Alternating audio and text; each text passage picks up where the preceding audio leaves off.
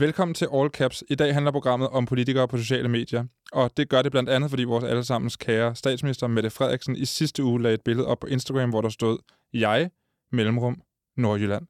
Og i teksten nedenunder stod der dobbeltklik på billedet for at vise din støtte til Nordjylland. Opslaget blev lagt på Facebook, efter regeringen pålagde Nordjylland nogle særligt skærpede restriktioner på grund af den nye muterede coronavirus fra danske mink. Det, der så sker, når man dobbeltklikker på billedet, det ved alle de Instagram-kyndige, det er, at der kommer et lille hjerte i midten af billedet, og teksten er så nu, jeg hjerte Nordjylland, altså jeg elsker Nordjylland. Meget fint og dejligt. Men det skulle hun aldrig have gjort, hvis det altså stod til Mediedanmark og alle dem, der ved, at likes på Facebook ikke nødvendigvis betyder, at nordjyderne får det lettere i disse kloster 5 tider. Vi skal tale meget mere om det her jeg Nordjylland-billede i dag, hvor vi også kigger nærmere på, hvordan de folkevalgte klarer sig på sociale medier, og om politik overhovedet hører hjemme på Facebook, Instagram, YouTube og sågar TikTok. Med i studiet har jeg Benjamin Rud Albert, anne Christine Kramon og Mette Skammerits. Velkommen til alle tre. Mange tak. tak. Har I dobbeltklikket på Mette Frederiksens opslag? Nej. Nej. Benjamin? Jeg har dobbeltklik bare for at føles for slemt, det var at dobbeltklik på det opslag, så jeg fjernede det i mit like igen. Bare for at se den der effekt, der kommer, når hjertet kommer op. Ja, jeg skulle lige se, hvad der var, der skete, når man puttede det ind mellem jeg og Nordjylland. Ja, sindssygt. Nå, jeg, jeg præsenterer lige. Benjamin Rud Albert, du rådgiver om politisk kommunikation, og lige nu, der øh, hjælper du en række borgmestre med deres kommunikation op til øh, kommunalvalget, som afholdes næste år. Ja. Og øh, hvem er din yndlingspolitiker på sociale medier?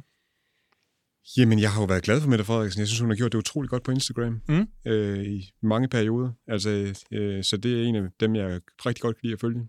Øh, jeg kan godt lide at følge hende, fordi hun, øh, hun giver rigtig meget af sig selv, når hun øh, lader paraderne falde. Og ja, det, det, det synes jeg er et interessant svar, fordi det, det kommer, vi, vi kommer til at tale om Mette Frederiksen og hendes øh, parader lige om lidt, ikke?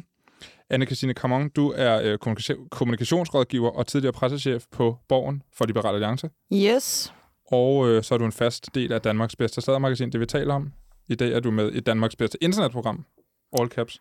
Heldig, heldig mig. Heldig, heldig dig. Hvem synes du er sjovest af danske politikere på sociale medier? Altså, jeg har bare en øh, kæmpe svaghed for Lars Lykke. Øh, jeg synes, han er mega god, øh, og han er... Øh, han er meget sådan troværdig og ægte i det, han laver. Han, øh, han skammer sig ikke over at lægge et billede op af en bajer eller en god aften ude, og er meget glad for sin hund. Og jeg synes altid, at man får sådan en, en god og ærlig fortælling hos ham. Ja, ja det, det er jeg enig i. Og til sidst så har vi Mette Skammerits. Hej. Hej. Øh, faste lytter vil kende øh, vil, kender selv den her præsentation, men nu kommer den lige alligevel, ikke? Konceptudvikler hos Holm Kommunikation. Yes. Yes. Og så står du bag min profilen Skammekrogen. Mm. Og øh, du er tilbagevendende, fordi øh, vi på en eller anden måde synes, jeg deler den samme fascination af nogle lidt aparte ting på internettet. Og så fordi du har lavet det bedste Mette Frederiksen like for Nordjylland opslag. Det er jeg glad for, at du synes. Jeg Nordjylland. Prøv lige at fortælle, eller det, det er altid nederen at, for, at forklare en joke, men nu er det radio, og der er memes svære at se. Altså, jeg tror, der er mange, der læste postet som om, at der stod, jeg Nordjylland. ja. Altså, og jeg synes jo, det, jeg synes stavefejl og sådan noget er noget af det sjoveste i verden. Øhm, så jeg, jeg kom til at tænke på den der film, der hedder I, Robot, og så ja. var det bare nærlæggende. Men jeg blev lige nødt til at teste den på de andre mimer, for jeg har faktisk ikke set filmen. Øhm, så jeg ved overhovedet ikke, om det gav mening.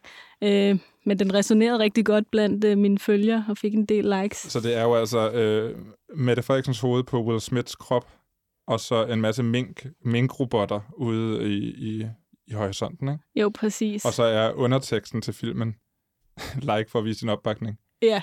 Det er jo det sjoveste. Ja, præcis. Og jeg var faktisk meget i tvivl om, folk ville synes, den var sjovt. Men folk synes, den er sjovt. Den har i hvert fald fået en masse likes efter mine standarder. Ikke lige så mange, som Mettes post har, men den har fået en del. For Mettes post har fået over 96.000 likes. Jeg var næsten 99.000, da jeg lige tjekkede tidligere i dag. Så er den faldet? 99.000? Nej, den sted. Nå, men ja, okay. Jamen, jeg har aldrig været så god til matematik. 99.000. Sind... okay. Sindssygt. Nå, men det var, fordi jeg troede, jeg, jeg gik ud fra, at jeg havde testet senere end dig. Nå, nej, jeg tror, jeg gjorde det nærmest på vej herhen. Okay. Ja. okay. Det ved jeg ikke, hvorfor jeg troede. Nå. Det får flere likes end det der æg. Det. Ja. Snæver reference. Ja. Nå, velkommen til alle tre. Og velkommen til All Caps. Mit navn er Anton Gade Nielsen lige før vi går sådan helt i gang med dagens emner, så er der altså, det her det er sådan en stor opfølgningsdag i All Caps, for nogle af de ting, som vi har talt om for nylig her i programmet, har udviklet sig, og særligt noget af det, vi talte om i sidste uge, altså Nupo slankepulveret. Øh, der, er, øh, der er opfølgning på det, så det her det er lige sådan et lille opsamlingsheat.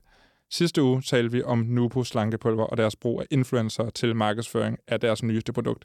Siden sidst har Nupo trukket kampagnen tilbage, og det gør de altså blandt andet, fordi de ikke kan garantere, at dem, de rammer med kampagnen, er under 18. Vi nåede det ikke sidst, men det var faktisk en af de ting, jeg spurgte om, da jeg talte med Nupo. Altså, hvordan kan de sikre, at de ikke rammer nogen under 18, når de bruger influencer som Anne Gadegaard og Elvira øh, Pitsner i deres markedsføring? Og øh, det kunne de jo så i sagens natur heller ikke, og derfor har de trukket kampagnen. Noget af det, de sagde, var, at det har på intet tidspunkt været vores hensigt at målrette vores kampagne mod unge under 18 år. Men da vi har brugt influencer i vores markedsføring, er det alligevel sket, at nogle af deres yngre følgere er blevet eksponeret for, deres, øh, for vores kampagnebudskab. Og det beklager vi naturligvis meget. Det kan man jo sige er et fremskridt altså, i forhold til at trække noget tilbage og undskylde, men altså, jeg har også sådan lidt, selvfølgelig er der folk under 18 år, der følger de her influencer, så det burde man have sagt sig selv.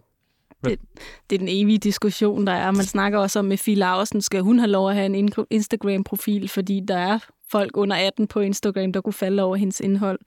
Men jeg ved, at Instagram øh, snart udruller en ny funktion, der gør, at man kan aldersbegrænse betalte samarbejdsposts. Øhm, så for fremtiden vil nu på godt kunne reklamere, og så bliver de bare ikke øh, bredt ud via algoritmen til personer under 18 år. Og så vil jeg, altså jeg vil også bare lige tilføje, at der ligger jo også et ansvar for for eksempel forældre at tale med deres børn om, hvor, hvordan man ligesom går til hele den her ting med internettet, og, og hvordan man skal være en lille smule øh, kritisk over for de ting, man ser. Øh, selvfølgelig er det, er det fint, at... Øh, at der på en eller anden måde ikke er sådan noget, øh, der handler alt for meget om udseende og for helt unge piger og sådan nogle ting, vi ved, der kan være meget skadelige, men, men jeg tænker også godt, at man måske kan tage noget ansvar derhjemme, sådan at, øh, at man, man lærer nogle redskaber til. Øh, vi må immer, immer væk forvente, at de unge, der ligesom er på Instagram, at de kommer til at færdes der resten af deres liv, så ja. det er måske meget godt at få lært. Ja. ja, og du kan også blive eksponeret for ting, du ikke øh, synes er fedt at blive eksponeret for ude i et gadebillede, for eksempel. Jamen, altså, det, er jo, det er jo en del af livet. Ja. Instagram er en del af livet. Ikke? En anden ting, som vi har talt om i løbet af den sidste måned, er øh, Jodel, altså en platform til ultranær anonym kommunikation, altså sådan stedsbestemt kommunikation. Og den var meget i vælten, fordi der var nogle meget populære kanaler på appen, der blev brugt til sladder og rygter. Og herinde på de her kanaler var man ikke bleg for at komme med altså udokumenteret påstand om stort set alle kendte danskere. Jeg talte om Jodel med Christian Mogensen fra Center for Digital Pædagogik, som egentlig synes meget godt om appen, og det synes jeg egentlig også, hvis man lige så bort fra de her sladderkanaler, så er det jo en, altså en, en fin og hyggelig idé. Øh, men han kunne imidlertid ikke forstå, hvorfor Jodel ikke bare fjernede de her to kanaler, fordi det var dem, der var så meget øh, utilfredse omkring. Og det har Jodel så gjort nu. Altså fjernet sladderkanalerne, som var sådan noget gossip, øh, kendtist gossip og øh, influencer øh, sladderkanaler. Og øh, har I brugt Jodel? Anne Christine? Jeg har brugt Jodel. Øhm, jeg har været med på Jodel øh, siden øh, Jodel kom, og har altid synes, det var et mega interessant medie. Øh, noget af det, jeg har synes, det har kunnet rigtig meget, det er, at øh, jeg tror, det har hjulpet rigtig mange, som har været ensomme, for eksempel. Øh, at der har været en kanal, hvor man kunne skrive om, øh, hvordan man rent faktisk havde det, og mm. så var der andre, der bød ind. Jeg husker også på et tidspunkt, hvor øh, der var en, der skrev på Jodel, at øh, vedkommende havde, øh, havde fødselsdag, men havde ikke nogen at fejre øh, fødselsdagen med, og så endte det med sådan et øh, Jodel meetup nede ved torvhallerne, hvor de mødtes en hel masse og fejrede den her person, der havde fødselsdag. Og øh, jeg synes selv, jeg var lidt for gammel til at deltage, men øh, jeg kan huske, at jeg arbejdede og havde kontor tæt på på det tidspunkt, så jeg løb lige ned med et par flasker vin, og så alle de der, øh, der sad nok sådan 15-20 stykker og, og, og fejrede fødselsdag. Det synes jeg bare var enormt fint, at den her person øh, på grund af Jodel ikke skulle øh, holde fødselsdag øh, alene. Men det er klart, der er sket et skred i mm. den måde, Jodel er blevet brugt. Øh, jeg synes også, det er enormt interessant, fordi det der blogger-gossip-kanaler har jo været meget sådan det modtryk, som, som influencerne ikke vil have på deres egne Instagram-profiler. Det er ligesom landet der. Øh, hvis man er blevet blokeret for at skrive noget kritisk på, på en Instagram-profil, så er man ligesom rykket ind på Jodel for at komme med sin kritik der. Men det er klart, at den, den sidste tid er det blevet sådan lidt, hvad skal man kalde det, overophedet på en mm. eller anden mm. måde. Så, så, det, så nu er der måske håb for, at Jodel kan blive det, Jodel var, dengang man kunne mødes fysisk og dele en flaske vin nede i Torvhallerne. Det kan man jo håbe, at, øh, at øh, det er der, det øh, ender tilbage ved. Ja. Den sidste ting, vi lige skal følge op på, det er altså øh, memes, for øh, i det program, hvor vi talte om Jodel, der talte vi også om memes om den store bagedyst, som DR havde nedlagt forbud mod at lave. Og det forbud er nu ophævet, så bagedyst memes er givet frit. Og det tænker jeg specielt en som dig, Mette Skamrits, er altså lykkelig over. Men har de, øh, har de fucket med sig selv? Man skal lige lægge mærke til ordlyden. Altså, de skriver, at det er tillader memes, Ja. så de, har, de accepterer det. Men det lød også som om på dem i den der pressemeddelelse, de lavede, at der var en grænse. Så jeg tror, at nu går det ud på for mange mimer sikkert at finde ud af, hvad den grænse er. Øh, hvornår tillader de det ikke mere? For jeg tror, hvis det går hen og bliver sådan noget mobning af personer, der er med, så kan det godt være, at DR lige hopper ind i indbakken igen. Men øh, jeg kan mærke, der er sådan en stor aversion blandt mimer. Altså, de har ikke rigtig lyst længere. Nej. Altså, Nej, det er det, jeg tænkte. Ja, Nu har de øh, lidt øh, cancelled dem selv.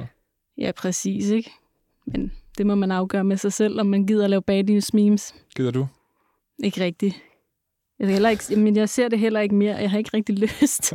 Nej, okay, så det er fuldstændig ude af din verden. Det er også øh, Ja. lidt paradoxalt at sidde og se sådan noget, når, når verden øh, er, som den er, ikke? Ja, det var opsangen i heatet. Nu går vi i gang med sådan de rigtige emner, og grund til, at I virkeligheden er her, ikke? Benjamin Rud Albert. Lad os vende tilbage til det her øh, jeg, Nordjylland meme, skulle jeg lige til at sige. Men det er det jo ikke. Hvad tænker du om, at øh, Mette Frederiksen lagde det her billede på Instagram i, i den kontekst, det nu var? Altså, jeg har kun meldt én ting ud om det. Det var et tweet, hvor jeg skrev, mm. at, øh, at hvis ikke jeg, det var, fordi jeg ville blive overfaldet af S-partisoldater, så ville jeg tweete, at det var mærkeligt, at man forsøgte at høste engagement på øh, den sag på Instagram. Og så linkede jeg ned til Instagram-posten, eller jeg, jeg smed billeder op.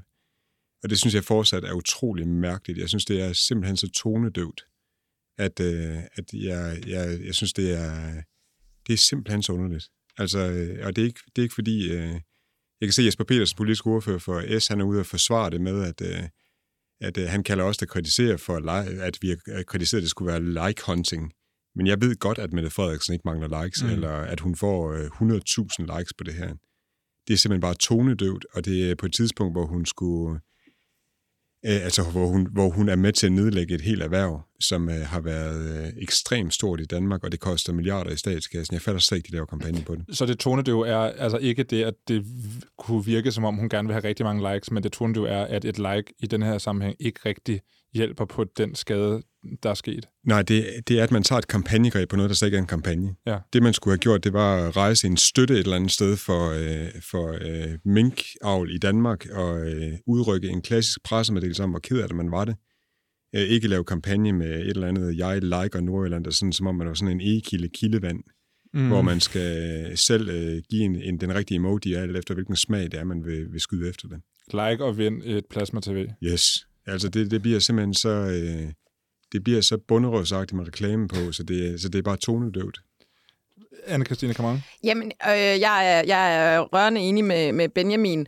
Øhm, og der er også lidt det der element i, at hun ligesom er, på den måde erklærer sig selv som ambassadør for hele Nordjylland. Altså, øh, der er jo blevet lollet helt vildt meget over det her på internettet, om hvordan de skulle køre alle de her likes ind i store lastbiler, og simpelthen sprede dem ud over hele Nordjylland. Altså, det, det virker jo øh, forkert. Hun gør sig selv, hun, hun sætter sig selv i en, i en rolle, som hun reelt set ikke har. Jeg er helt med på, at hun øh, er opstillet i, i Aalborg, og at... Øh, der selvfølgelig også er en masse deroppe, der øh, stemmer på hende.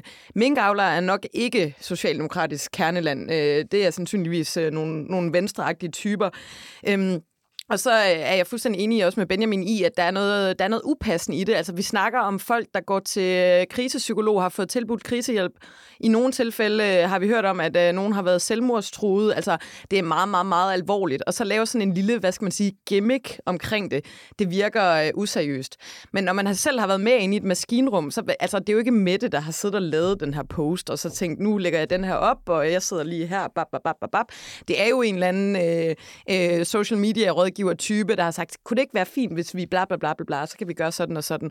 Øh, og sådan råder sted. Og det er jo også bare det, der sker lidt en gang imellem, at øh, en gang imellem kommer man også bare lidt galt afsted. Altså det er jo, øh, det er jo den, der tager opvasken, der også altid kommer til at, at tabe dem til en gang imellem. Men hvis altså, alle, der kender noget til sociale medier, ved, at likes og kommentarer og delinger giver engagement, som du siger, Benjamin, og som øh, på den måde kan få et budskab bredere ud. Men, og, og som du også siger, så siger øh, hvad hedder han, Jesper Petersen her, at det er ikke det, der har været formålet. Men det ligner jo, at det er det, der har været formålet, altså når man kigger på det. Altså det, der provokerer mig ved det her, ikke, det er, at jeg kan se, at det er lavet en story, og så er der taget et screenshot og downloadet, og så er det lige croppet. Hun har gjort det før. Før lavede hun et post op, hvor det sådan, jeg har skrevet noget inde på Facebook, hvor det også var sådan en story-ting. Så der har ikke engang været en grafiker bag. Hun har brugt det i story, og jeg synes personligt, det lugter lidt, at hendes børn har været inde over det her. Øhm, selvom jeg godt ved, det ikke er det, men altså sådan, jeg synes bare, det er et doven post af- om en så alvorlig sag. Ja. Hvad siger du, Benjamin? Jamen, jeg ved ikke, om det er dovent. Jeg synes bare, at øh, altså, øh, hvad bliver det næste? Næste gang, vi har en, øh, et eller andet Twin Towers, der, styr, der styrter ned i New York, skal vi så øh, øh, dele så mange gange som muligt og swipe til højre for at se, når Twin Towers stod der, og de ikke stod der. Altså, der er bare nogle ting, man ikke laver de der, de der greb på. Altså, hvor man går så langt udenom sociale medier. Specielt når man også, altså, det er simpelthen fartblindhed, det her. Samme fartblindhed, som gør, at de lige nu er i, øh, i optagende stund, der har de en minister, der er i, øh, på dybt vand, fordi han ikke har overholdt loven, ser det ud til. Mm. Og, og så er det jo rigtigt, som øh, Mette Skammerit siger, så kunne det også godt øh, virke sådan lidt... Altså, hele æstetikken omkring det, hele ideen om det her med at like, og der kommer et hjerte op, er jo sådan lidt... Øh, Mette, du har brugt ordet et digital umodenhed. Altså, at det er sådan lidt øh, boomeragtigt at gøre det på den her måde. Det er sådan lidt tonedøvt, og det virker som om, det er gårdsdagens trend på en eller anden måde. Ikke? Præcis. Altså, jeg tænker, de flere, eller os, der sidder her, vi er vokset op med sociale medier, har mindst været på det i 10 år, eller sådan vokset op i citationstegn. Mm. Men altså, der findes bare en stor del af Mettes følgere og Mettes vælgere, også dem, der er inde på Facebook, som bare er digitalt umodne og kommet på sociale medier meget senere. Og der er jo rigtig mange, der synes, det er fedt, for hvis man spørger sig selv, hvorfor er det her slemt, ikke? Altså hvis man helt objektivt tænker sådan, hvorfor er det slemt at nogen, at man gerne vil vise noget støtte ved at se, ej, der er så mange, der liker. Øhm, bare for at sætte sig ind i tankegangen for dem, der synes, det her er fedt. Altså, sådan, jeg tror bare, vi kan godt blive lidt Men- men, men det er jo socialt ja. mediesnobbet, ikke? Ja, jamen præcis. Det er sådan lidt parnasset. Altså, mm. det, der har man jo også kunne se. Altså, så har der været enkelte medier, der lige har, har skrevet om det her. Og så har der været sindssygt mange tweets om det, fordi det er der medieparnasset ligesom samler sig om forarvelsens øh, lune gløder. Øh, men fuldstændig almindelige øh, vælgere tager jo overhovedet ikke anstød af det her. Jeg tror, de ser det som øh, super, super godt og meget, meget, øh, hvad hedder det, altså at, øh, at det er fedt at have en statsminister, der på den måde også øh, tager ansvar for en hel landsdel, og hvad, man- altså, hvad man ellers kan lægge i sådan et post. Der er jo ikke nogen, der sådan, som sådan gør oprør ud over øh, ganske få oppositionspolitikere, og så Altså det her, det, det, her, det, det her, det spænder mellem, at det er en fuckfinger til den øh, minkavler, der står op og ikke ved, om hele hans produktionsapparat, det kan blive kompenseret fuldt eller halvt eller en tiende del, eller om at hans erhverv går ned, og han står og græder over, at han skal aflive mink, som, er, som ikke er, er smittet. Og det spænder helt over til, en Lars Lykke ville aldrig gøre det her. En Lars Lykke som statsminister, han vidste præcis, hvilken komposition, hvilket greb, hvilket format han hævnede ned i hylden på det rigtige tidspunkt. Der vil Lars Lykke kunne rådgive Mette Frederiksen til, det her, det er bare et no-go. Du går så langt væk fra dine sociale medier som muligt, og så sørger du for i klassiske, øh, troværdige medier, der sørger du for ikke at mime den på nogen som helst måde. Og det næste, du gør, det er heller ikke, jeg synes i virkeligheden, hendes post bagefter, da hun så lægger ansigtet i meget alvorlige folder. Dagen efter. Yes, det er lige så slemt, fordi øh, der kan man se, at undskyld, men så begynder vi at tænke, mener hun det, eller mener hun det ikke? Ja. Og det er præcis det, der sker. Nu begynder vi at tænke, er det sådan en øh, like-statsminister, vi har, der laver memes for, for sjov skyld, eller er det en, som rent faktisk øh, føler det her oprigtigt? Men øh, Mette Frederiksen krydsposter også. Altså, så det, hun lægger op på Instagram, lægger hun også op på Facebook. Og det her post lagde hun jo ikke op på Facebook, men der versionerede hun det til, et hvor hun stod i en pels foran en båd op i noget, der ligner Nordjylland. Med like og del. Ja, præcis, var det like og del. Og det er jo engagement bait, som, som faktisk bliver nedprioriteret på Facebook, og noget, de har kæmpet mod siden 2017. Så lad os gå, gå lidt videre og tale generelt om Mette Frederiksen på, øh, på Instagram, fordi øh, Benjamin Rød, du kom lidt ind på det, ikke? Øh, når jeg, personligt, når jeg ser på Mette Frederiksens Instagram-profil, så, øh, og, og slet ikke kigger efter, så ligner den jo en helt almindelig Instagram-profil. Men når man så kigger lidt bedre efter, så ligner det lidt, at man har fortalt en robot, at den skulle lave en Instagram-profil, som passer til en 42-årig kvinde, som når jeg også lige er statsminister, og så putte på ting, som man ligesom kunne forestille sig, sådan en helt almindelig kvinde ville lægge op, ikke? Der er noget med nogle leverpostejsmad, der er noget med noget vasketøj, der er noget med noget hjemmebagt brød. Og i, i alt det er der sådan nogle politiske budskaber. Er jeg helt, er, er, altså, hvad, hvad, hvad tænker I, når I ser øh, Mette Frederiksens Instagram-profil, anne Christine? Øh, jamen, jeg, jeg synes, hun er ret øh, uautentisk. Øh, jeg synes ikke, det passer øh, ind i, øh, i konteksten. Jeg har svært ved at forestille mig Mette Frederiksen stå og ordne det der vasketøj, eller bage de der flyts, eller hvad det nu lige er, hun, øh, hun er gang i. Øh, og jeg har egentlig tænkt, at, øh, at jeg synes, det ligner sådan en eller anden form for påtaget folkelighed. Fordi, øh, men, og der kommer vi jo måske også ud i en diskussion, hvor, øh, hvad, hvad mænd og kvinder skal kunne, og øh, at en statsminister som øh, Lars Lykke måske øh, kan, kan slippe afsted med nogle helt andre... Øh, øh, se, jeg er lige en statsmand, der er ude og flyve et eller andet sted hen, og her er der lige nogle, øh, nogle bajer, hvor en kvinde måske skal fagne meget mere, også husligt arbejde, sådan at vælgerne også synes, hun er en, en god mor og en god kvinde, for det er også en del af den pakke at være en, en kvindelig statsminister. Men jeg synes ikke, hun er helt hvad skal man sige, tro mod sig selv. Det vil jeg næsten, hvis jeg skulle rådgive hende, så vil jeg sige til hende, at det skulle hun prøve at være, at det er okay, vi kan godt acceptere dig, selvom du ikke øh, øh, hele tiden fremviser poster om husarbejde og øh, dine børn og dit og dat og dut. Øh, men prøv at, at være lidt mere øh, ja, autentisk i den måde, du kommunikerer på. Lidt loose. Ja. Slip tøjlerne lidt. Benjamin, ja. Det sjove er, hvis man siger til folk, at de skal, de skal øh, kalkulere det, så de, ikke er, så de er autentiske. Så begynder de at kalkulere, så laver de øh, kalkuleret autenticitet. Og det vil sige, det hun skal have at vide, det er, prøv lige at lade være med at beregne alting. Fordi du var god dengang på Instagram, da du ikke havde, når du ønsker dronning til lykke med fødselsdagen, så behøver din kjole ikke at falde millimeter præcist ned over din hæl, så det bliver din kjole, vi ser, og og det har ikke noget med køn at gøre, og det har ikke noget med, hvad det er, kvinden skal kunne. Det er bare noget med, at hun er blevet så beregnende. Så det er et eksempel på, hvor beregnende Socialdemokratiet sætter op af i øjeblikket, så når man kritiserer dem nogle steder, så kommer der fem partisoldater og slår en i hovedet på Twitter, og de skamliker hinanden, så man skal føle sig mest muligt trængt op i en krog. Plus Jesper Petersen går ud og bevidst skævrider vores kritik, så det lyder som om vi er idioter, og sådan kunne jeg blive ved. Hvis Socialdemokratiet bliver ved med at beregne det på den måde, så selv Mette Frederiksen beklager sig, når det skal være en undskyldning, man kan høre helt ned til, til sidste tone, at det er beregnet, så på et tidspunkt, så vender det for dem, og så begynder den medvind, de har, så begynder det at blive til modvind. Så min bedste rådgivning, rådgivning kunne være, prøv at lade være med at beregne alting, og prøv at lade være med at sidde og, og finde ud af, hvordan man kan lave den fedeste kampagne på noget. Prøv at stoppe op og lade være med at være fartblind, og så tænk, hvad er vores politiske opgave? Det er sgu at sikre, at minkavleren op i Nordjylland ved, om, om han kan gå eller stå i morgen. Men, men, men noget af det her ser ud, trods alt ud til at virke, som vi sagde lige før, det har næsten fået 100.000 likes opslaget med Nordjylland, og meget af det andet ser ud til at have en eller anden uh, traction. Så, så... Men der vil altid være et, et hylekor af, og glædeskor af mennesker, som, som strømmer i, som får efter Mette Frederiksen, som er, som er die-hard socialdemokrater og Mette Frederiksen-fans. Men det er ikke ens betydning med, at det virker. Det virker på, øh, på engagement, ja. Men hvis vi nu tager Jesper Petersens egen øh, kritik af vores kritik, så er det jo ikke engagement, de går efter. Så er det omdømme.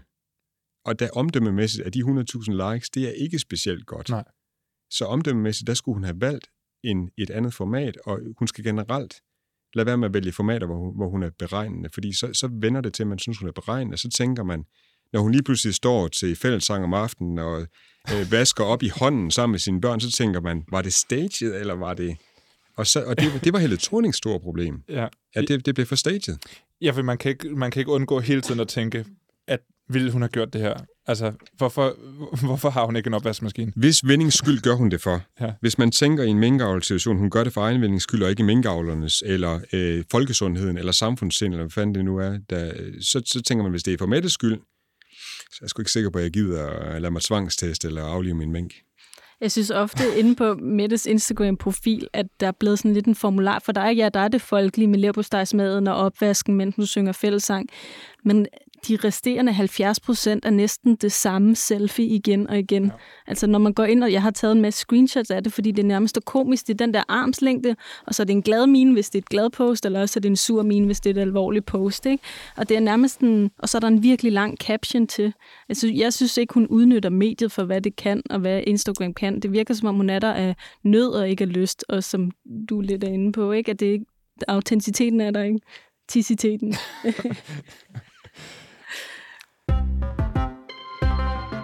lad os, øh, lad os prøve at kigge på nogle, lidt, nogle andre politikere, fordi der er jo, altså, nu har vi nævnt Lars Løkke, og der, øh, og der er jo andre end, øh, end Mette Frederiksen og Lars Løkke, men jeg kunne godt tænke mig, at vi lige prøver at tage sådan en runde med nogle forskellige politikere og tale om, hvad gør de godt øh, på sociale medier, ikke? Øhm, for det, det synes jeg kunne... Altså, det, jeg, jeg, jeg stener rigtig tit over det selv, når jeg sidder på Instagram og, øh, og, og, og andre sociale medier, ikke? altså YouTube for eksempel. Men lad os lige prøve at starte med at tale om øh, nogen, der klarer det godt, ikke? synes I, Lars Lykke. Altså, han er troværdig. Han er sig selv. Han har sin rygsæk på. Han spiser et stykke pizza, når han kommer hjem til om aftenen. Hvad er det, han gør? Fordi, igen, hvis man ser det uden at kigge ordentligt efter, så ligner det jo ret meget det, Mette Frederiksen gør. Jamen, han, han, han er jo faktisk lige så beregnende som Mette Frederiksen. Bortset fra, at nogle gange, så lader han fandme en finkerulle af panden. Altså, han, øh, han går nogle gange amok på Poul Madsen midt om natten på Twitter, Nå ja. fordi han ikke kan lade være. Og for, for fanden var det fedt. Ja. Men udover det, så er han jo kompositionernes, formaternes mester. Det har jeg skrevet blogindlæg om, det, det hedder præcis det. Prøv lige at fortælle, hvad du mener med det. Jeg, ved, jeg mener, at uanset hvilken sag han står i, om det er en god sag, han skal kaste turbobenzin på, eller en dårlig sag, hvor han skal kaste grus i maskineriet, så ved han, hvordan han skal lave kompositionen, sådan at han kommer ud øh, optimalt. Altså, når hele Danmark er imod ham, og han føler, at han er mest under beskydning, så tager han et billede til Instagram, at han står med den ene fod i Kattegat, og den anden i Skagerak op ved grenen, og så siger han, jeg ved godt, jeg skiller vandene. Han skulle så skrive, jeg ved godt, jeg deler vandene. Fordi ellers så er han Moses, og han er ikke en, der deler vandet. Yes, godt. Men, men han er stadigvæk fed nok til at gøre det. Så står han der tyk i cykeltøj. Ja. Og, og det er en fed komposition til det, mens han, når han har et 3G-pressemøde, så laver han øh, verdens længste maratonpressemøde, fordi han ved, at hvis han kan slide journalisterne op, så kan han bagefter sige, I gik først, nu kan I ikke stille flere spørgsmål. Og så har han en komposition, hvor han har 3G-direktøren Mr. Howard Bamse ved siden af, som sidder og øh, verdens længste øh, udtalelse på, well, uh, så Lars Lykke får en tænkepause. Og sådan kunne man blive ved. Jeg tror netop også, det, altså noget af det, du øh, egentlig også beskriver, det er jo, at han har faktisk selvivni. Og det, det virker enormt godt. Altså netop med hans øh, stramme cykeltøj. Og, altså, han, han, han, han kan sagtens ionisere lidt over sig selv. Han ved godt, han er sådan en, øh, en lille bamsefar på en eller anden måde, der er sådan øh, stillet op. Han behøver ikke, det behøver ikke at se... Altså i forhold til kjolen og Mette Frederiksen før, der skal sidde perfekt og falde helt perfekt, det er Lars Lykke skulle lidt ligeglad med. Altså det er sådan lidt take it or leave it-agtigt med ham. Lars Lykke er jo lidt sådan manden med tusind ansigter. Altså nogle gange, når jeg har en idé til et meme, og jeg ikke kan finde et billede, så googler jeg seriøst bare billeder af Lars Lykke. Fordi han har simpelthen så udtryksfuldt et ansigt, Ja. ja. og han ser forskellig ud på alle billeder. Det samme vil du ikke kunne gøre med for eksempel Mette Frederiksen, fordi hun bare ser så ens ud, og har den samme sure mine på alle billeder. Ikke? Han, han har nogle gode folder. Okay, men så lad os prøve at gå videre til, øh, til øh, Dan Jørgensen, som jo er øh, for Socialdemokratiet og øh, Klima-Dan, ikke? Han, øh, han kan godt lide... Altså, der var, et, der var et billede, der gik viralt af ham, hvor han er, flytter ind med sin nye kæreste, og de skal, øh, hvad hedder det, sammenflette bogreoler, ikke? Mm. Hvor hun sidder og smuk på gulvet, og han står og har tilfældigvis spændt sin ene over arm helt vildt, helt vildt meget, ikke? Hvad, hvad siger det billede om... Sådan ser han faktisk ud. Sådan ser han ud? Ja. Okay, det var ikke... Det, det lignede, at han lød som om, den bog, han stod med i hånden, var meget, meget tung. Ja, men det er også et godt eksempel på, at han, øh, Dan Jørgensen er gået fra, jeg har selv rådgivet ham i 2009, da han skulle være spidskandidat i stedet for, øh, i stedet for Nyrup til Europaparlamentet. Ja. Der var jeg digital til FOS. Og der var han faktisk, øh, der, der tænkte han ikke så meget over, hvad han gjorde. Men nu er det lidt, altså, han ser, han er faktisk veltrænet. Men ja, han står også lige med bogen, og øh, han har sat bøgerne i farveorden og så videre, så der er gået, han blev kaldt selfie den gang, fordi han netop lavede selfies og var god til det at rende rundt med sin Nokia N95 og tog selfie-videoer.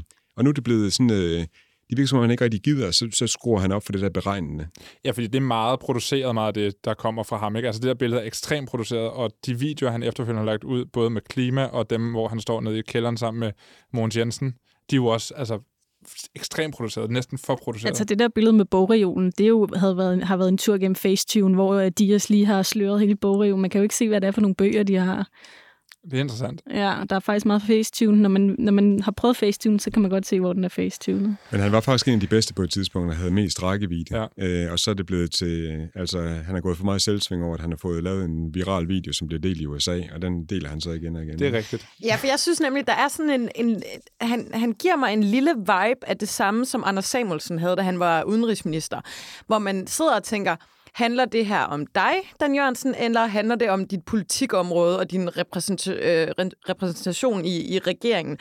Øhm, der er sådan lidt... Øh, var det Reagan, der sagde det der med, at øh, politik er showbiz for grimme mennesker? Og det, den vibe får jeg nogle gange med, med Dan, hvor jeg sådan lidt... Er det, altså, nu skal vi se dig i flot jakkesæt, der står der, og så skal, står du også i et flot jakkesæt der, og så lige... Altså, øh, og så har du lavet en fjollet video med Mogens Jensen, og, øh, hvor, det, hvor det måske i, i virkeligheden ikke handler så mega meget om politik politik. Men specielt den her video nede i kælderen med Mogens Jensen, hvor de laver frikadeller, den, er jo, den har jo ingenting med politik at gøre. Nej, intet. Det er jo det bare er show. fjolleri for skattekroner. Vi sad faktisk også, vi har sådan en stor gruppechat med mimerne, og vi diskuterede faktisk, om vi skulle mime den her, men den var nærmest en, den var nærmest meme bait. Altså, den lagde op til, at der var så mange dumme citater, som, og den handlede ikke om noget som helst. Det var ikke engang en opskriftvideo. Nej, det var klimavenlige frikadeller eller et eller andet. Altså sådan, Så er der øhm, Pernille Vermund. Hun er jo Guds gave til sociale medier. Eller hun, er, hun forstår virkelig, virkelig, virkelig at, at bruge det. Altså allerede før hun blev valgt ind, øh, hvor hun, øh, hun var jo den eneste øh, øh, politiker i valgkampen, der ikke øh, overhovedet sponsorerede sin indlæg på Facebook. Hun brugte ikke en krone, men det var fordi, hun havde hun brugte sin private profil. Men hun fik jo så mange, meget engagement, blandt andet fordi hun, hver eneste gang hun kommer med et politisk budskab, så øh, lader hun det lige ledsage af et dejligt billede af sig selv.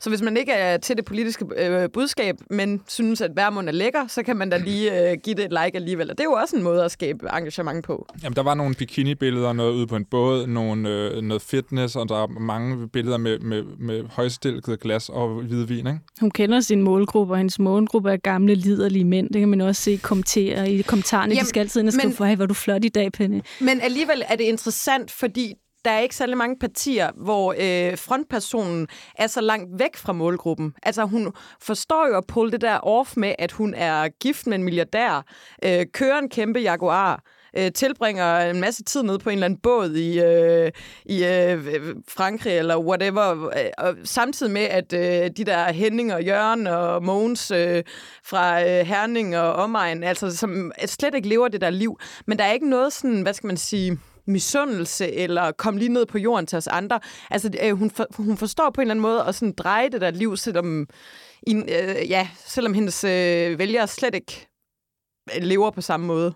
Altså fordi, for, øh, for sådan en som Mette, der går hun jo meget op i at leve på samme måde som sine vælgere. Det er jo det, hun gør med de der lev på Men der øh, er Værmund i en helt, helt anden retning. Det synes jeg er ret interessant. Så skal vi bare lige hurtigt nævne øh, Trine Bremsen, og det er ikke fordi, at det er specielt meget interessant at sige, men, der, men der er dog det interessant, at hun i sin bio på Instagram har skrevet, at denne profil bruges som privatperson.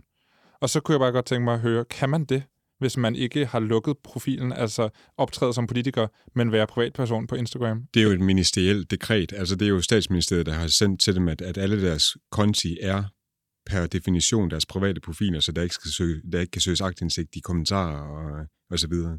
Så det er faktisk noget, at øh, hun overholder faktisk bare som en af de eneste ministre. Okay. Det, det er det, man skal skrive.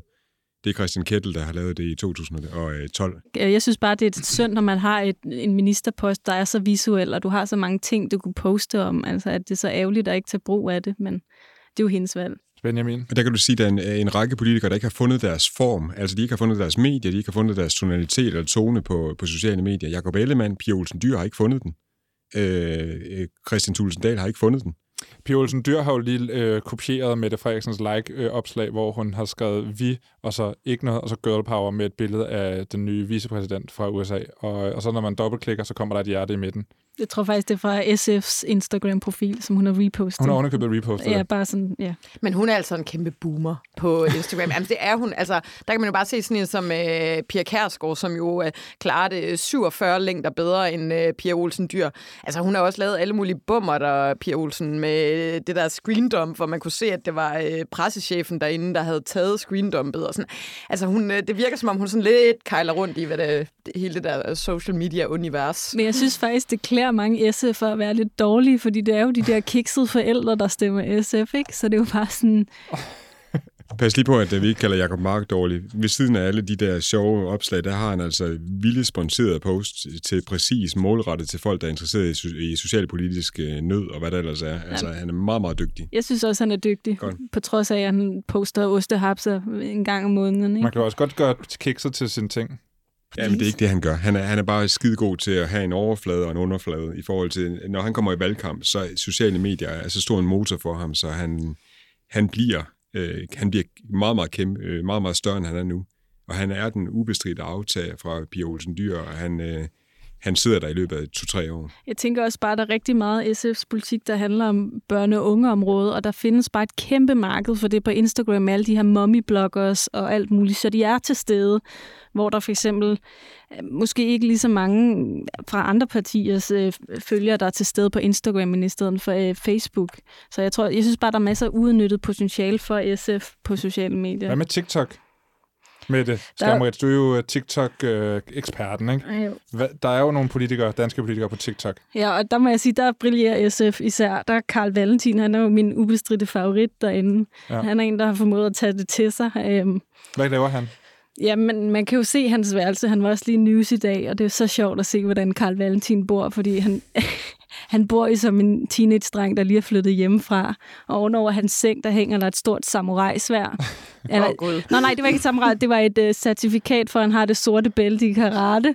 Og så, kom jeg, så spurgte jeg ham, er det, er det virkelig det, det sorte bælte i karate, du har? Og så siger han, ja. Og så er hele hans værelse dækket ind af IKEA-møbler, og han har sådan en gamerstol, og så har han sådan en stort fotokollage af Bob Marley. Det er jo Så autentisk. Men det altså, autentisk. nu siger du øh, værelse. Er det, fordi han bor hjemme, eller hvad? Jeg tror, han bor i et kollektiv, Nå, okay. og det er det fede. Ja. Men uh, Karina Lorentzen er også Nej. rigtig dygtig på SF. Hun Øh, laver danse. Ja, præcis. Og Karina Lorentzen og Liselotte Blikst laver, kører lidt samme stil på TikTok.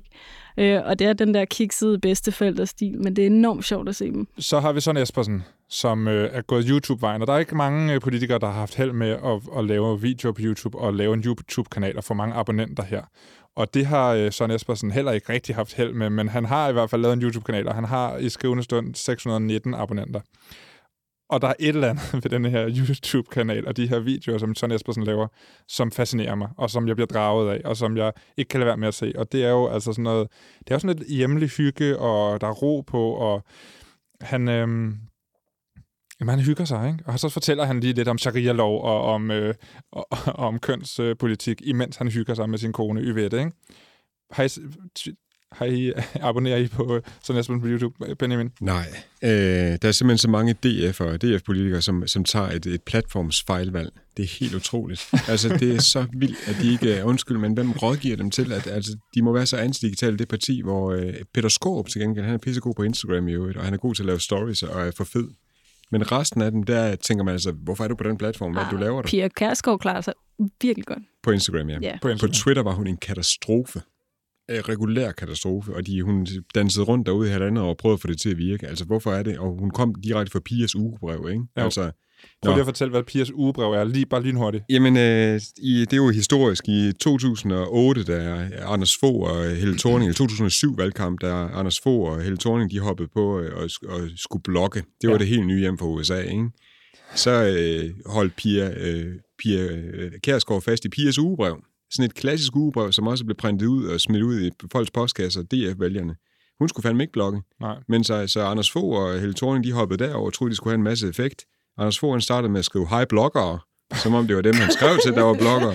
Sådan, altså, dengang var boomer-begrebet ikke omfundet, men det var mega boomeragtigt. Og det vil sige, Det er Der- så tæt på at være det, Fie Laursen siger. Altså, det er så tæt på. Det er Ja. bare stadigvæk forkert. men det var bare et perfekt platformsvalg, fordi det, der skete, det var jo, at, at øh, begrebet pianisterne blev nærmest opfundet, fordi de følte sig så godt klædt på, de DF-støtter, så de altid ville støtte Pia Kærsgaard, fordi de vidste præcis, hvad de stemte i næste uge, og hvorfor de havde stemt, øh, hvad de gjorde i sidste uge.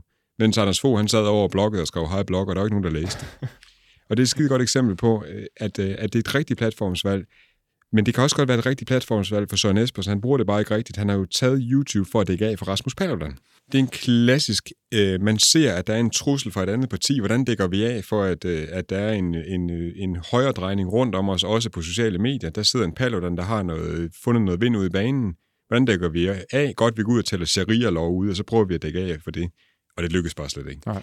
Men man kan sige, øh, at han, måske får han ikke øh, specielt mange views og har særlig mange abonnenter, men øh, selvom jeg ikke følger den, øh, hans øh, YouTube-kanal, så har jeg da set flere af de her videoer, fordi de dukker jo op alle mulige andre steder. Så dukker de op som memes eller i artikler eller sådan.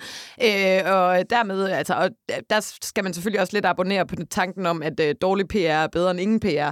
Men, øh, men han når jo alligevel lidt længere ud end det der. Altså alle har da set ham øh, med den der øh, damehat, hvor ja. han taler om identitetspolitik. Og i, og i badet badet, i brusebadet. Ja, præcis. Jeg synes, meningsmålene taler deres eget tydelige sprog på, hvor mange fejlvurderinger de tager kommunikativt også. Hvis vi nu accepterer præmissen om, at kampagne og kommunikation det rent faktisk virker, det tror jeg godt, vi kan blive enige om, os tre, der sidder her i hvert fald. Fordi jeg er så fascineret af Søren Espersens karriere som YouTuber, så ringede jeg til manden for at tale lidt med ham om hans kreative proces og eventuelle inspirationskilder.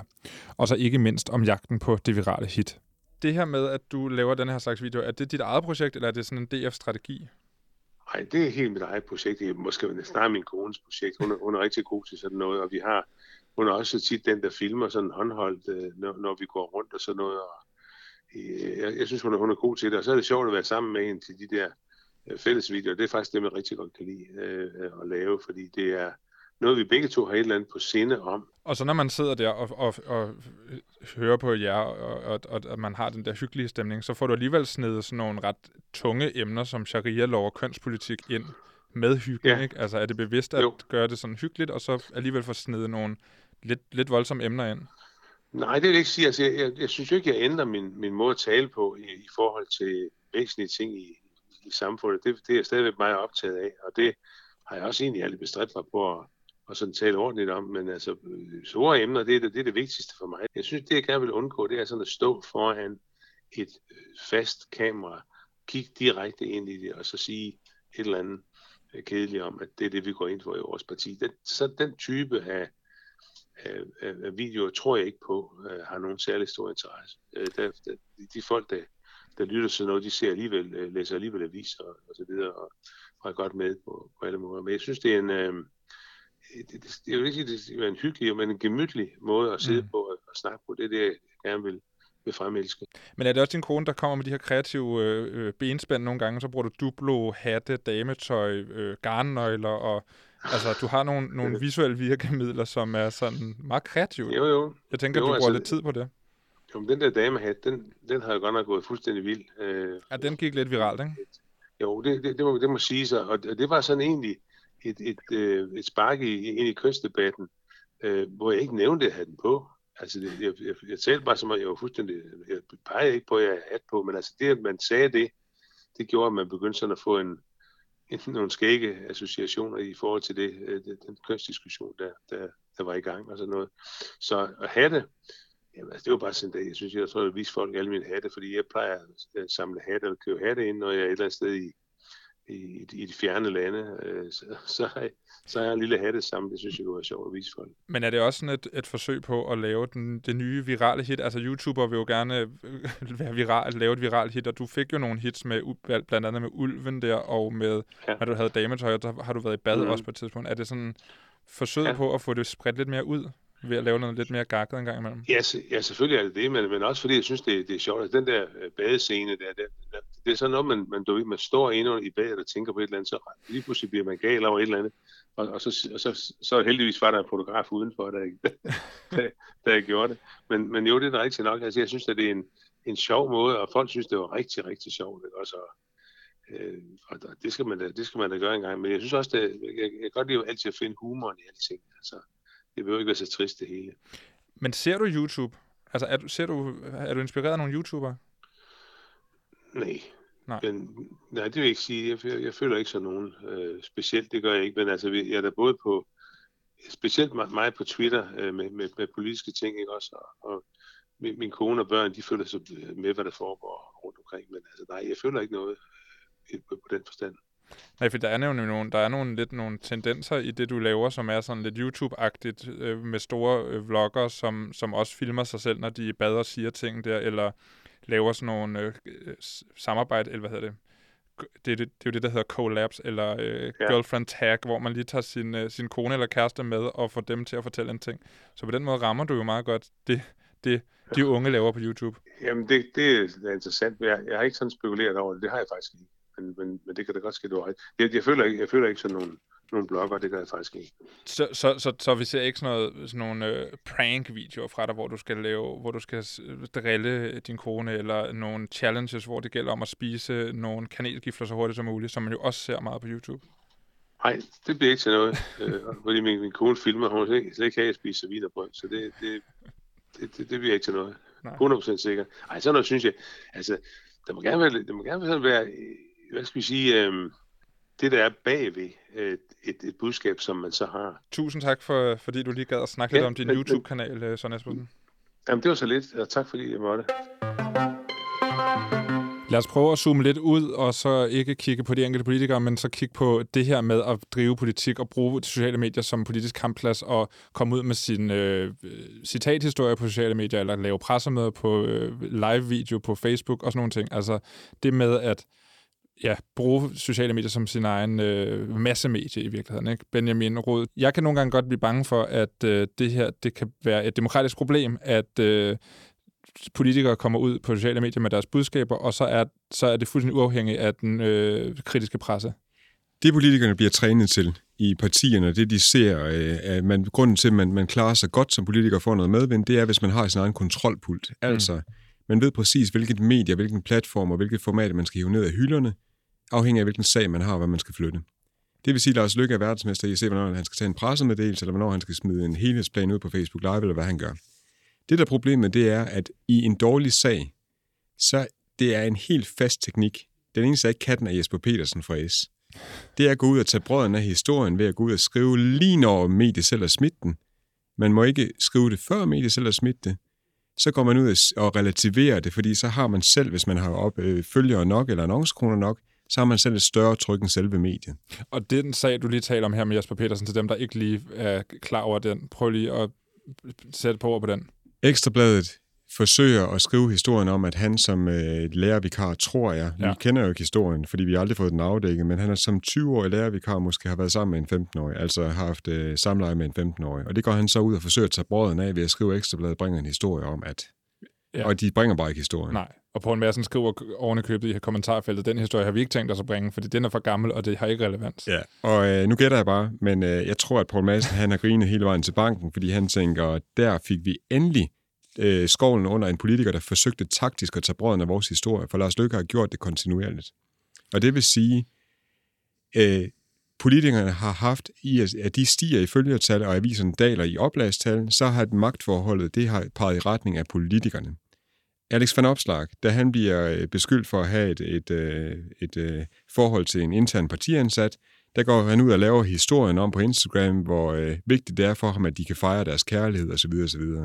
Så slår man ikke på ham, så siger man, det er godt gået, og kærlighed er fejlbarligt, og hvor er det synd for dig -agtigt. Så det er en helt fast struktur. Det er helt... Øh, altså selv på Grønland kan de finde ud af det her. Grønlandske politikere, de er verdensmester i, når de har haft bestikkelsessager, så går de ud og smider ud på deres Facebook-side, inden øh, Samitsjak, eller hvad den lokale KNR hedder deroppe, så går de ud og smider det på Facebook. Ja.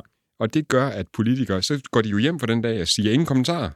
Og så kan politikere ikke sige, jamen, Mogens Jensen, vidste du det, eller vidste du det ikke? Altså, den eneste, der ikke har blevet accepteret den mediesandhed her, det er Nico Grønfeldt. Han blev ved med at møde op inde hos Knud Brix i Radio 24 og blive plukket fuldstændig i stykker. Han ville ikke bare skrive sin forklaring på Facebook og så sige ingen kommentarer. Så han blev kastet rundt i så mange selvmodsigelser, fordi han prøvede at servicere pressen. Så sidst så måtte han gå. Og det er jo, kan man sige, en meget god ting for demokratiet, men måske ikke så godt for den enkelte politiker, at man bliver kastet rundt i pressen, og at der er nogen, der får lov til at stille spørgsmål til det pres, der lukker ud nogle gange. Hvis vi antager, at journalisterne er det klassiske demokratiets vagthund, som skal jagte sandheden, Ja. det kan man så diskutere med Ekstrabladet og Poul Madsen er. Fordi de vil nok gerne også have nogle læsere og nogle klik. Det er Ja. så, hvad det er. Men så er det skidt for demokratiet, hvis en politiker gemmer sig bag ved Facebook og ikke stiller op til kritiske spørgsmål. Fordi så kan de selv spinde deres egen sandhed og bare skrive det, der passer dem bedst. Fordi de har et oplagstal, hvor man ender ligesom Trump. Trump han har næsten følgere nok til at sige, jeg vandt det amerikanske valg. Der er simpelthen 50 procent af befolkningen i USA, der tror på, at han så vandt. En anden ting, som jeg synes er interessant på, på, på Facebook, det er de her øh, kommentarspor, som nogle gange altså, kan gå fuldstændig amok, når en politiker lægger et eller andet debatindlæg op, eller en eller anden påstand om, øh, det er tit noget med indvandring, eller noget med kønspolitik, eller noget andet betændt, øh, og så øh, siger måske nogenlunde, hvad, hvad politikeren mener, og så ellers bare lade kommentarsporet fyre derud af med altså alt, hvad, hvad sådan et kommentarspor ligesom kan indeholde. Ikke? Det er en Inger Støjberg. det er for eksempel en Inger Støjberg, ikke? hvor at det kommentarspor måske i virkeligheden siger det, som hun ikke ville have sagt. Men det er jo også, altså, det er jo på en eller anden måde, hvem, hvem, hvem har ligesom ansvar? Eller selvfølgelig har man på en eller anden måde et eller andet modereringsansvar. Øh, da jeg var i LA, der øh, gjorde vi det ligesom på den der måde, at vi gad ikke øh, øh, øh, se folk bruge øh, grimme ord øh, og svine, svine folk til at kalde hinanden for røvhuller og svin og sådan noget. Det var ligesom grænsen. Men ellers er man jo også nødt til at, at lade den, den, den frie debat så kan man diskutere, hvor fri den er, og hvor, hvor meget man egentlig får ud af den, men øh, man er jo også nødt til at lade den, lade den være der på en eller anden måde, eller lade folk komme til ord, eller komme ud med de ting, de, de sidder og brænder inde med. Altså, jeg, jeg mener, det er bredere end det. Jeg mener, at uh, Inger Støjberg, hun bruger uh, skam for den, der, der tænker ilde derom teknikken. Altså, jeg skriver noget lige på grænsen af, og så skal du tænke, at det i hvert fald er en sort mand, som har voldtaget en eller anden, som har så hun, hun sørger for, hun, hun er algoritmerytter i en grad, så hun vil bare have, hun vil have enhedslisten øh, tilhænger trykker på angry-knappen, og øh, hendes egen tilhænger skal trykke på love-knappen. Så sidder vi der i sådan et felt mellem angry og love, og jo mere der kan komme knald i kommentarfeltene, jo mindre de kan moderere, jo bedre. Og det er simpelthen for, at hun siger de ubehagelige sandheder, hun siger det 100%. Det sker i kommentarfelt. Det er ren spekulation. Men jeg synes også, kommentarfelter på Facebook ofte også er et udtryk for den her digitale umodenhed, der er. Altså det er en ofte synes jeg, den samme målgruppe, der er inde og kommenterer. Og det er, det er ikke generation Z, og det er ofte heller ikke millennials derinde. Det er jo ofte op i, i generation X og boomers, der sidder derinde og diskuterer. Og jeg tror, det virkelig kan skamme rigtig mange unge fra. Altså, der er ikke særlig mange unge, der har lyst til at deltage i debatten inde på Facebook. Så det er sådan det er en meget ensidig, tosidig sag, hvis det giver mening. Ikke? Altså sådan... Lad os bare lige huske på, at det, der sker i undergrunden af sociale medier, der er ikke noget, der er hverken bedre eller dårligere end... Altså, vi kan godt sidde oppe i vores elefantbindsovn og tænke, hold kæft, der er ikke nogen, der gider stemme på Rasmus Paludan. Men hvis man kigger efter i undergrunden på YouTube, så er der stemmer nok til at ramme 2% af spærregrænsen. Mm. Nøjagtigt det samme med Trump. Første gang han vandt valget, der kunne man se den shy Trump-effekt, der var, at folk de sad nede i kommentarfeltet, når deres reptilianer slap sig løs, så var der nok til at få valgt øh, Trump. Så det kan ikke komme som nogen overraskelse. Så de folk, der er i kommentarfeltet, det er danskerne. Det er den måde, vi er på. Ja. Det er rigtige mennesker. Ja. Ah. Nå, men så er der en anden ting, som du, du, du berørte en lille smule, Benjamin, tidligere. Det var de her, altså nogen kalder dem for troldeherrer, ikke? andre kalder det partisoldater, men de her øh, mobiliserede fælles front mod øh, i et kommentarspor, eller når du går ud på Twitter og skriver noget om Socialdemokratiets markedsføring, så er du bange for partisoldaterne, ikke? Hvad, hvad, hvad har vi med at gøre her? Jeg tænkte på, at jeg vil skrive efter det her, der vil jeg skrive øh, journalistens overlevelsesguide, eller meningsdannernes overlevelsesguide til at, at modstå partisoldater på Twitter, og LinkedIn og på Facebook. Fordi det, der sker, det er, at med det samme jeg skriver det, så kommer der en partisoldat til, og så skriver han Benjamin, komma. Nu er alt jo ikke en kampagne. Ja. Og du ved godt, hvem du er derude. og så kan jeg være sikker på, at hvis jeg ikke havde skrevet, nu kommer der øh, fem partisoldater og liker, så ville der have været kommet fem partisoldater og liket, indtil jeg kunne se, at hver eneste gang jeg skrev noget, fik jeg 0 likes, og hver eneste gang han skrev noget, så fik han 20 likes. Mm. Og så kan han kaste mig rundt i, indtil han har fundet en lille nitty-gritty ting, hvor jeg har en selvmodsigelse, hvor han så spiller på det. Jesper Petersen-style. Vi... Men, men det ødelægger da en debat. Ja, og altså, det, det er jo ikke demokrati. Prøv, når man har kritik imod sig, så er man interesseret i, at vi vil så meget stød, ja. støv op til sidst, så falder vi alle sammen sammen som tabere. Og den eneste, der ikke får mudder på tøjet her, det er Mette Frederiksen. Fordi øh, Benjamin han sidder og, og, øh, og går rogue og amok og øh, bliver kvævulant over på Twitter, der skal forsvare sit synspunkt. Så derfor tweeter jeg kun én gang. Men der tror jeg også måske, at, at vi er bare nødt til at anerkende, at hvis man gerne vil have debat, så skal man gå med nogle gode venner på værtshus. Altså debat er bare mega svært at have på sociale medier. Altså jeg laver tit øh, selv det nummer. Jeg er, øh, er også forholdsvis aktiv på min platform, og så øh, åbner jeg døren, og så råber jeg det ud, jeg gerne vil sige, og så lukker jeg den igen. Så vender jeg aldrig tilbage til det der kommentarspor, for jeg gider faktisk ikke at se, hvad folk mener. Fordi så, kan jeg, så øh, ved jeg, så kan jeg bruge en hel aften på at sidde og skrive med øh, Karsten og Jørgen og alle de der øh, gutter, øh, og det, det gider jeg faktisk ikke engang bruge min tid på. Altså det, man ved jo godt, altså, altså og det... så en gang imellem bliver man grebet ja, ja. af den, og så, Men så det er jo, det er jo Facebook. Men jeg har tænkt mig, hvis jeg skal mene mere om, om politik, og mene mere om digital øh, kommunikation øh, øh, i for, forbindelse med politik, så vil jeg blokere samtlige partisoldater i det her land. Fordi så kan de ikke se, hvad jeg skriver. Så, kan de ikke, så ryger jeg ikke ind i deres uh, first line of defense, hvor de lynhurtigt skal afmontere mit budskab ved at sidde der 10 sekunder efter, jeg har skrevet det. Så får de problemer, fordi så kan jeg sidde over, og jeg kan ikke se, at de sidder og kvævlerer med mig. Og så kan jeg sidde og snakke i, min, i mit ekokammer, hvor jeg, hvor jeg sagtens kan, kan komme med min holdning og, og mene, at, at det er fuldstændig tonedøvt, at hun laver Jeg elsker Nordjylland. Ja, jeg, sådan, øhm, jeg har haft mange diskussioner med mig selv, om jeg skulle slette de her kommentarer, fordi nogle gange, når jeg laver memes om for eksempel Nye Borgerlige eller Danskhed, så kommer det de der ind med xenofobiske holdninger, og så er jeg sådan lidt, skal min profil, jeg er jo ikke et medie, jeg er ikke en politiker, jeg kan jo selv vælge, om jeg vil slette de her kommentarer eller ej, ikke? Og folk er jo vant til, at der er mange medier, der ikke sletter dem, fordi det vil se dårligt ud. Men jeg kan jo selv bestemme, altså, og der er mange, der bliver sure over, at jeg sletter det med mine memes og mine posts skal bare ikke være platform. At det kommer ikke til at stå der. Du skal ikke komme derind på mine posts og kunne se de her ting. Så hvordan kan det være, Men, at du ikke sletter sådan, de der øh, partisoldater, når de ender kommer til Men du bestemmer jo ikke selv, om du er en platform, eller om du er en influencer. Altså, det er jo noget, folk øh, beslutter, når de begynder at følge dig. Der synes jeg også, man har et, øh, et ansvar for, at, at man ligesom lader folk komme til ord, når man er det. Men, øh, men samtidig med det vel også moderere, ligesom vi ser medier gøre på jeg Facebook. Har, jeg har på samme måde som, øh, som øh, det, jeg også øh, indførte ind i LA. Jeg gider, ikke, øh, jeg gider ikke, folk kalder mig grimme ting. Jeg gider ikke blive kaldt en kælling eller et eller andet luder, eller hvad fanden folk kan finde på. Øh, men ellers så, så, øh, så lader jeg folk komme til ord. Men det er debatteknikken, jeg er ude efter. Det er Twitter, jeg taler om. Når man går ud og mener noget om et politisk parti, så er S verdensmester i at lave rock the boat-teknikken. Jeg roer afsted i min båd med min kritik, og så kommer der en op og slår på siden og hiver den ene over ud af hånden på mig. Så jeg ser dårlig ud og ser ud, som om jeg ikke kan ro. Det er deres taktik. Ja. Og det er ikke debat, det er debatteknik. Og det, er, det, er, det kan jeg ikke moderere på selv, for det er Twitter. Det, de vil, det er, at de vil have de journalister, der sidder og kigger på, kan det her være en historie? Mm. Benjamin har en pointe. Skal vi invitere min podcast, eller hvad skal vi? Og jeg gør det ikke for at blive inviteret i en podcast. Jeg har sagt nej til masser af medier på den her historie, for jeg lød det blive ved det ene tweet. Men jeg kan ikke moderere på, at der er en partisoldat, der går ind og skriver et eller andet åndssvagt til mig og kalder mig ud, fordi han har en lavere barriere, end jeg har. Så han kalder mig ikke kælling, men han er debattrænet i at få mig til at se ud, som jeg er. Ja, der er tidligere et partisoldat, der har skrevet til mig, utrolig så klog man bliver af at have fire år på partikontoret. Det er en sviner til socialdemokratiske medarbejdere, hvor det ikke var lige så fint at sidde på partikontoret, som det var på Christiansborg. Plus, der er en anden partisoldat, der har skrevet til mig, at du ser godt nok meget House of Cards, var? Jamen, det er, jo, øh, det, det er jo sådan en klassiker, hvis man begynder at være en lille smule strategisk tænkende omkring det, man udtaler sig for, så er det fordi, at man, man ser for meget House of Cards, fordi uha, alt, alt, hvad der sker i alle partierne er helt tilfældigt, yes. og der er ikke... Øh, men altså, jeg tænker også, fordi når man får den der modstand, noget af det bedste, du kan gøre, det er jo bare at bruge det til at spille bolden opad. Altså bruge det til, at, øh, at du igen og igen og igen kan fremhæve dit eget synspunkt. Jeg tænker, men jeg, nu kender dig også en lille smule, Benjamin. Jeg ved også, du er en lille smule kolerisk, ligesom jeg selv er, og at øh, man måske også godt kan blive lidt irriteret, når man sidder med de der øh, åndssvage partisoldater. Det, det, jeg vil bruge det til, det er at samle eksempler igennem tiden, som jeg lige har gjort, og så vil jeg, så vil jeg simpelthen skrive noget på mine egne øh, øh platforme, der har slagkraft nok ja. til, at jeg, jeg outer det her som et problem for den demokratiske samtale, og den måde, man, man kritiserer magthaver på. For vi skal kunne få lov til at kritisere Mette Frederiksen, når hun skulle have lavet være med at lave et meme omkring Jeg elsker Nordjylland. Og det får vi ikke lov til lige nu.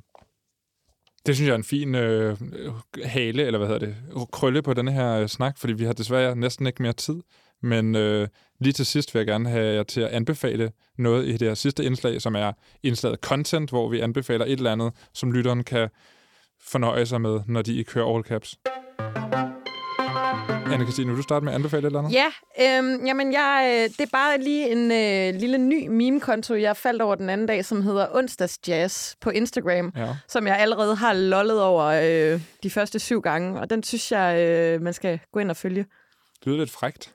Nej, det er det ikke. Det er Nå. mere sådan lidt øh, magtkritik, øh, okay. både i Danmark og udlandet. Det er sgu meget sjovt. Fedt. Benjamin Rud Albert? Jamen, øh, jeg synes, man skal gå ind og se noget kommunal-tv ude fra øh, kommunerne. Øh, fordi der yeah. finder man ud af, at øh, nogle gange så sidder de fandme derude pligtskyldige, de der kommunalbestyrelsesmedlemmer, så sidder de og bruger deres onsdag aften på at sidde og diskutere om et eller andet fartbombe ude på Kværkebyvej ved Ringsted eller et eller andet, hvor man sidder og tænker, gud, at du ved det der. Og det er så antispundet, og det er så, de, er, de er så lidt vidne om, hvad de kan bruge det til i forhold til at skabe store overskrifter og så videre. Så de sidder bare pligtskyldige og gør det. Hvor ser man det hen? Det gør man på øh, for eksempel øh, Silkeborg Kommune. Så går man ind på deres side, så ser man sådan kommunal tv uden at se Øh, der er ikke noget kommentarfelt, og der, du kan ikke like noget, du kan bare se det. Det er helt fantastisk. Det lyder, det lyder som det, vi har brug for. Ja, det er mere af det, vi har brug for, så vi ikke får sådan et totalteater, hvor man tænker, at man skal sige en fed overskrift i Folketinget, fordi så kommer den ud på, på Ekstrabladet. Ja. Mm. Interessant anbefaling. Mette Skammerit, hvad vil du anbefale? Jeg kunne godt tænke mig at anbefale øh, TikTok-profilen, der hedder PB Here som er et, øh, jeg synes, det er en virkelig god anvendelse af mediet. Det er øh, en profil, ny profil, der har øh, 13 videoer eller sådan noget. Det er et animeret eventyr, øh, hvor det er brugerinddraget øh, hvor at du skal forestille dig, at du er en lille animeret fyr, eller du ser en lille animeret fyr, der vågner op i en celle, og han ved ikke, hvorfor han er der, og så langsomt skal få, øh, ved hjælp af kommentarer skal han prøve at gå rundt, og han kan ikke huske noget fra, hvor han er. Så der er brugerinddragelse, og så lige pludselig sådan, så finder han et kodeord, og så er der en hjemmeside i den her falske verden, og så er ham, der har lavet animationsserien, han har rent faktisk lavet en hjemmeside, og så skal man gå ind der og finde en kode, sådan, så ham, figuren der, han kan trykke ind på dørene og sådan noget. Jeg synes, det er en vild god øh, brug af mediet TikTok, og sådan, at se, hvad sociale medier også kan, hvis man virkelig gennemtænker det. Og hvad sagde du, det hed? PB Here Det står for Perfect Being, som er det der projekt, han er en del af åbenbart. Fedt. Så, og til sidst så vil jeg lige anbefale en god gammeldags dokumentar, eller det er ikke en gammel dokumentar, men det er en dokumentar, og det er den, der hedder Feels Good Man, som handler om Peppe the Frog, og øh, det, som jo er den her tegneseriefigur, som gik fra at være en hyggelig lille tegneserie til at være altså et hadsymbol på øh, den officielle hadsymbolsliste, og man følger tegneserieforfatteren øh, kamp mod alle dem, der misbruger hans søde lille frø. Den ligger på DR.dk, så der kan man se den. Tak fordi I kom, Fedt. alle tre. Selv tak. Flot. Det var All Caps for denne gang. Jeg linker til alle anbefalingerne i beskrivelsen til podcasten som sædvanligt. All Caps er produceret af og på Enigma. I redaktionen sidder Nana Schmidt Nordeskov, Marie Høst og mig. Jeg hedder Anton Gade Nielsen. Vi ses.